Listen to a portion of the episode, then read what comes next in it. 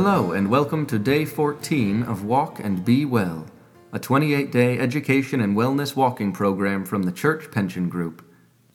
We all know the phrase, you are what you eat. Nonetheless, we are what we think is probably more consistently true. Our thoughts shape both our actions and our experience. Today, the Reverend Dr. Jackie Cameron and the Reverend Renee Miller talk about how our brains affect our health and how the messages we tell ourselves can be shaped to nurture our well being. So, lace up your shoes and start walking.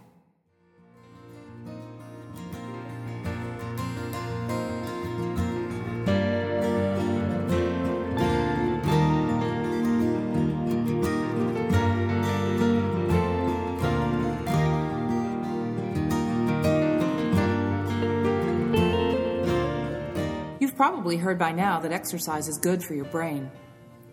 But there's a lot about your brain that is essential for exercise as well, or is at least essential to success in making lasting change. Let's think about what's in there already.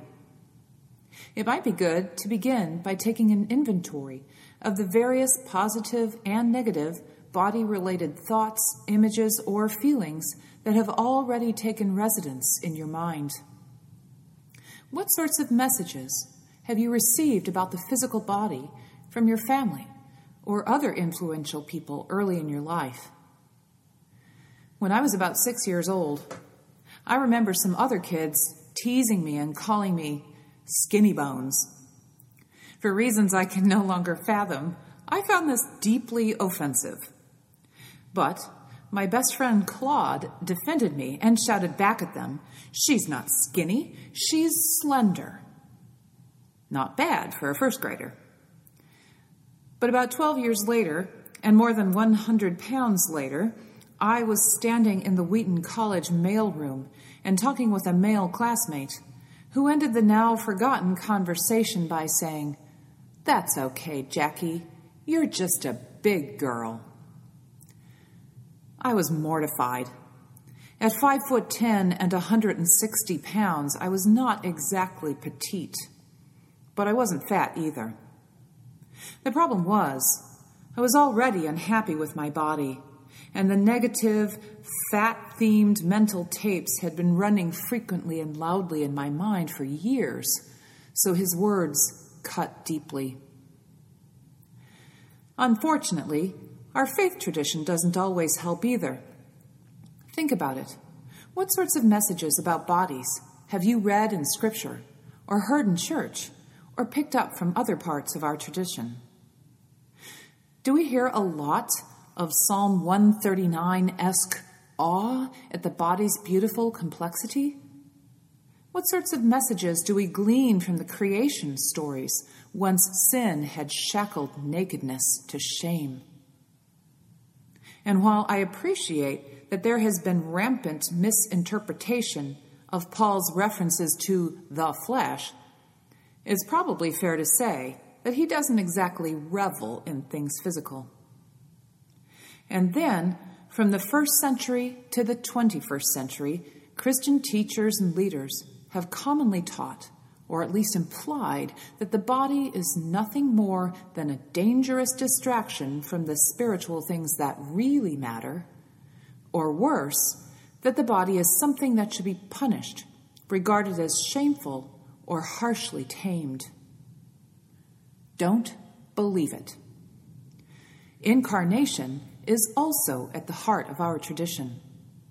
Admittedly, nobody completely understands it but at the heart of orthodoxy is the insistence that Jesus was more than God temporarily encased in a body like a genie poured into a bottle or a nut in a shell. Our bodies are us. We are our bodies. They are worthy of wonder, gratitude, and care, no matter what they look like or what they can or cannot do. So, what kinds of inner tapes or soundtracks might play regularly in your mind, positive or negative? Often, these run in the background of our minds without our full awareness, so it's worth spending the time to pay attention to them. and also to question their validity. What kinds of new habits of thought and action might we need to create? As you know, we can't always think ourselves out of a problem. Usually, we have to do something too, like get out there and start walking, which is precisely what you are doing this month. But training your brain and learning to think differently about your body, your abilities, and about physical activity and exercise in general is also essential and will be a lifelong and life saving practice. Creating some new mental messages or mantras can also be incredibly helpful. Rather than thinking, must lose weight, or stop being so lazy, or I'm not sure I can do this, try thinking of some positive images or action words. If you need a place to start, try simply repeating strong and healthy, or be strong, or amazing, or I am a walker, or simply thank you. And you can try different ones over the course of the month, but it might be interesting to make at least one habitual. Remember, your amazing brain is just as important for your walking transformation as your amazing heart and lungs and feet.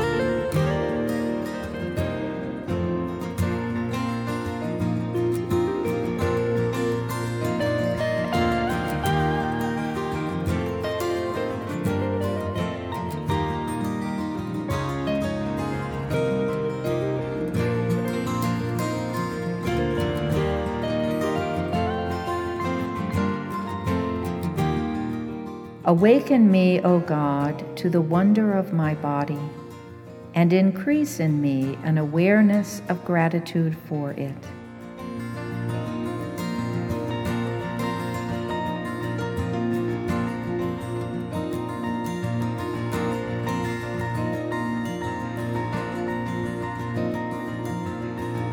There's a verse in the book of Proverbs that says, Be careful how you think your life is shaped by your thoughts.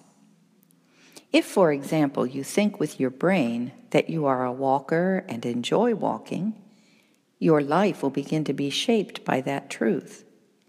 And you'll find yourself wanting to lace up those Nikes and get out the door. The same truth holds for other areas of our lives. What we think about tends to become what we experience if we think that things are noble and true, if we think about how our soul can be more deeply connected with God, if we think about the ways in which we can make a difference in our own and others' lives, we will find that our life is shaped and changed into those things. As you walk today, ask yourself what you think about throughout the day. See if your life seems to correspond. See if your brain is affecting your body.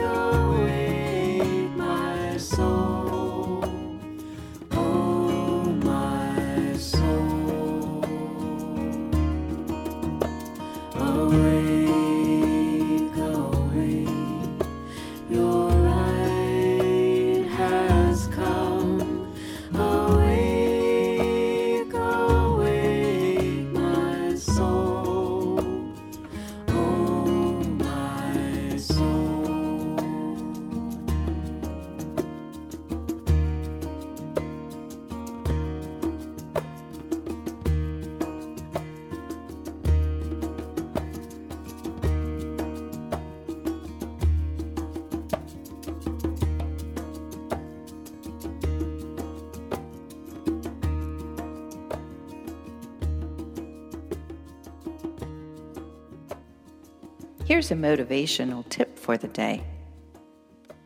When you find it difficult to get off the couch in order to walk, try giving your brain some new message to think about.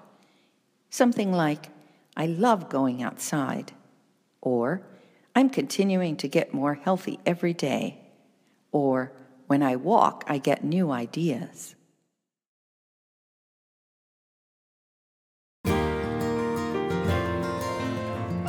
Our music for today is Fran McKendree's My Heart Yearns and Awake.